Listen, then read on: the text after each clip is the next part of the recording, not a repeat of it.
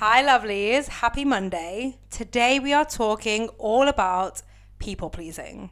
And I've actually had a few requests for this one. And of course, it's a huge component of my coaching program. And it ties into previous episodes, episodes like the one called Not Everyone Likes You and the episode called Saying No. So if this topic is a big one for you, be sure to go back and listen to them. In fact, all these episodes are here for you whenever you need them. That's why I created this podcast, so that you can access the resources that you need in the exact moment that you need them. And someone told me recently that their Mondays were so much better when they were listening to me in the podcast. And I said to them, Well, that's amazing. And listen to it any day that you need it. Like when something is helping you, use it. So this is here for you, my gift to you. Okay people pleasing, I want to start by getting real. We all have people pleased at some point in time. Maybe in saying yes when we actually wanted to say no. Maybe in saying no when we actually wanted to say yes. It can show up in the little things like choosing where to go to dinner or who's going to have the last cookie. and it can show up in bigger things like career and relationship decisions, deciding on where you will live. We have like partner pleasing, parent pleasing, boss pleasing, client pleasing, even stranger pleasing. There's always someone to please. People pleasing, as we break it down, is really just the act of making decisions and taking action based on what you think will meet other people's needs versus your own. And let me tell you that we do it for one of three reasons. The first, perhaps obvious one, is that we want to be liked or approved. The second one is that we want to avoid discomfort. And the third is that we are looking for what is easy. And you've probably heard me talk about all of this several times. Our brains are wired to seek approval. Think about tribes and survival. Our brains are wired to avoid discomfort, right? Any potential pain, which could be dangerous and our brains are wired to do what's easy, which is going to conserve energy. So this is like a win win win ding ding ding for our brain, but it's not so much of a win for us, for our lives. See, people pleasing is actually a lie. Everything about it. And we think the problem with people pleasing is that we do things that we don't want to do or we don't do things that we do want to do. And that's definitely a problem but it's just the tip of the iceberg. We also build inauthentic relationships, right? Like on a very simple level, if you build a relationship around a shared love of a sport that you don't like, you haven't built a relationship at all. And add to this that it destroys your relationship with yourself because you are constantly devaluing what you want and what your needs are. And this does not just show up in that one relationship, it becomes a habit trickling through all areas of your life. Not to mention that people pleasing is actually self pleasing. Bear with me. it's just pleasing the part of you that you don't want to be pleasing and nourishing. It's it's like nourishing your fear brain. It's nourishing your primitive brain people pleasing feeds the fears, the fears and the doubts that you are worthy or aren't worthy, I should say. You're not worthy, you're not good enough, you're not valuable. All that shit. I spoke with a client about this today and she'd taken on two projects that she didn't want to do, right? Knowing she didn't want to do them, eh, she still said yes because it was easier in the moment in her brain, right? It came from some money fear and some people pleasing, wanting to be liked, not wanting to let someone else down, not wanting to have an awkward conversation, right? And this is not unique to her. So often we are making decisions from this exact place. When you know your decision on something and you know that it's like a yes or a no, whatever it might be, when you know what you want and you go against it, you are feeding the fears the fear that you will not be approved, the fear that you are not good enough, and the belief that your desires are not valid. And I told her what I will tell you. We cannot compartmentalize this. Feeding the fears and the beliefs was going to show up in other areas of her life, her work, and her relationships. Because ultimately, how we do one thing feeds into how we do all the things. So, people pleasing is not so innocent. And I wanted to share that with you because I understand the temptation to do it. I have a human brain of my own. I know the human brain. I've coached hundreds and hundreds of human brains.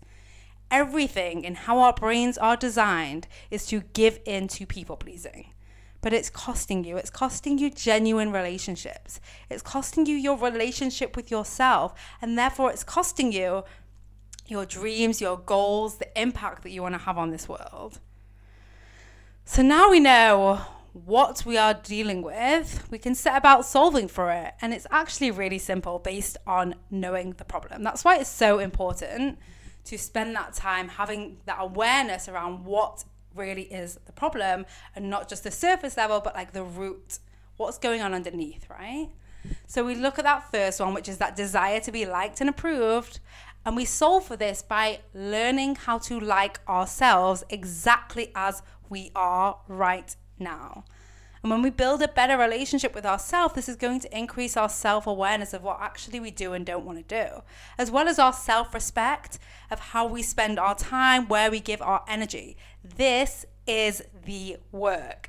How much time do you spend on your relationship with yourself? Probably none. When I start working with people, the answer is often none or very little. Or what do you even mean? Like, what does that mean, Vicki? We want to change this and we want to start small. So think about one small thing you can do for yourself on a consistent basis, maybe daily, maybe weekly. Obviously, I think daily is better, but there's no such thing. Like something is always better than nothing. So, what can you do for yourself on a consistent basis that is going to better your relationship with yourself? Now, if this is really hard for you, then of course it is. If it's a question you've not asked before, that's okay. Why do you think about what you would do to better a relationship with someone else and then apply it to yourself? Maybe you would spend time listening to yourself. Maybe you would buy yourself some flowers. Maybe you would take yourself for a walk or have a bath. Small things add up. Listen, if me talking about this makes you feel awkward, then this is going to blow your mind. Start small, consistent, and build. Second thing, we want to avoid discomfort, right? We know this, it comes up all the time. This is why giving into discomfort with people pleasing keeps the habit of giving into discomfort across all areas of our lives. So practice leaning into discomfort. Discomfort is not a stop sign. Let it be there, show up anyway. I promise you that you will survive 100% of the times when you do this. And you will teach your brain that you can show up with discomfort. So when that urge comes up to give in to the discomfort and, and people please, see it as a growth opportunity. Okay, and the same with number three, which is, you know, we are looking for what's easy by design. This is how our brains are built. And if we want to counter this, this can really be as simple as well, let me start by saying how it shows up, just to clarify. It shows up in letting other people make decisions for us, right? Decisions about what to eat, decisions about where to live, where to study, what jobs to have, who to date, who to not date, how we should spend our money, what kind of clothes we should buy, where we should travel. Like it's really super easy.